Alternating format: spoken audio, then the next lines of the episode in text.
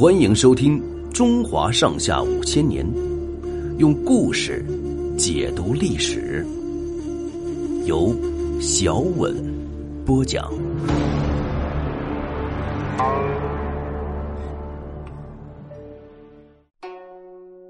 飞将军李广，公元前一二九年，匈奴派兵进犯上古，治所在今河北怀来东南。汉武帝派卫青、公孙敖、公孙贺、李广四名将军带领人马分头出击。在四名将军中，要数李广年纪最大，资格最老。李广在汉文帝时候就做了将军，汉景帝的时候，他跟周亚夫一起平定七国之乱，立过大功。后来，汉景帝又派他去做上郡的太守。有一次。匈奴进了上郡，李广带着一百个骑兵去追赶三个匈奴射手，追了几十里地才追上，他射死了其中两个，把第三个活捉了。正准备回营，远远望见有几千名匈奴骑兵赶了上来。李广手下的兵士突然碰到那么多匈奴兵，不由得都慌了。李广对他们说：“我们离大营还有几十里地。”如果现在往回跑，匈奴兵追上来，我们就完了。不如干脆停下来。匈奴兵以为咱们是来引诱他们的，一定不敢来攻击咱们。接着，李广下令前进，在离匈奴阵地仅仅两里的地方停了下来，命令兵士一齐下马，把马鞍全卸下来，就地休息。兵士们都害怕的说：“匈奴兵马这么多，又这么近。”要是他们打过来怎么办？李广说：“我们这样做表示不走，使敌人相信我们是诱骗他们的。”匈奴的将领看到李广这样布置，真的有点害怕。他们远远的观察汉军动静，不敢上来。这时候，匈奴阵地上有一个骑白马的将军走出来巡视队伍。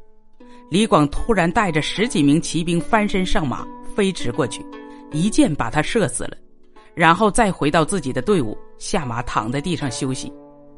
匈奴兵越看越怀疑，天黑下来，他们认定汉军一定有埋伏，怕汉军半夜袭击他们，就连夜全部逃回去。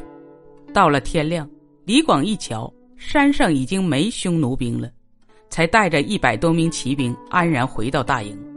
这一回，汉武帝派了四路人马。去抵抗匈奴，匈奴的君臣单于探明了汉兵的情况，知道四名将军中最难对付的是李广，就把大部分兵力集中在雁门，沿路布置好埋伏，命令部下活捉李广。匈奴兵多势盛，经过一场激烈的战斗，李广的人马被打散，李广自己也受了伤，被匈奴兵俘虏。匈奴兵看李广受了重伤。把他放在用绳子织成的吊床里，用两匹马驮着送到单于的大营去。李广躺在那张吊床上动也不动，真的像死了似的。大约走了十几里地，他偷偷的瞅准旁边一个匈奴兵骑的一匹好马，使劲一挣扎，猛地跳上马，夺了弓箭，把那匈奴兵推下马去，掉过马头，拼命往南飞奔。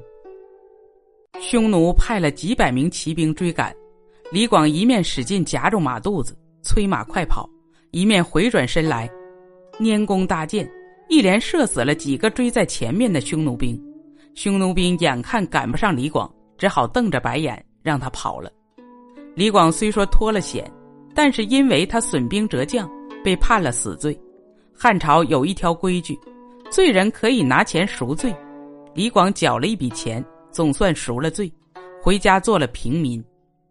过了不久，匈奴又在边境骚扰，汉武帝重新启用李广，担任右北平太守，治所在今辽宁陵园西南。多少年来，李广一直在北方防守，因为李广行动快，剑法精，忽来忽去，叫人摸不准他的路子，所以匈奴人给他起一个外号，叫飞将军。李广做了右北平太守。匈奴人害怕飞将军，不敢进犯。右北平一带没有匈奴兵进犯，可是常有老虎出来伤害人。李广只要听说哪有老虎，总亲自去射杀。老虎碰见他，没有不被射死的。据说有一次，李广回来晚了，天色朦胧，他和随从一面走，一面提防着老虎。忽然瞧见前面山脚下草丛里蹲着一只斑斓猛虎，他连忙拿起弓箭，使尽全身射了过去。凭他百发百中的箭法，自然射中了。手下的兵士见他射中老虎，拿着刀枪跑上去捉虎。他们走近一瞧，全愣了。原来中箭的不是老虎，竟是一块大石头，而且这支箭陷得很深，几个人想去拔也拔不出来。大伙真是又惊奇又佩服。李广过去一看，自己也纳闷起来：石头怎么能射得进去呢？他回到原来的地方。对着那块石头又射了几箭，箭碰到石头只蹦出火星，却再也射不进去了。但就是凭这一箭，人们都传说飞将军李广的箭能射穿石头。李广的一生大都投入了抗击匈奴的事业，他身经大小七十几次战斗，由于他英勇善战，成为匈奴贵族心目中可怕的劲敌。但是李广在他一生的战斗中，常常遭到意外的挫折。倒是两个新提拔起来的青年将军卫青和霍去病，在抗击匈奴的战争中立了出色的战功。本集播讲完毕，欢迎订阅收听，下集精彩继续。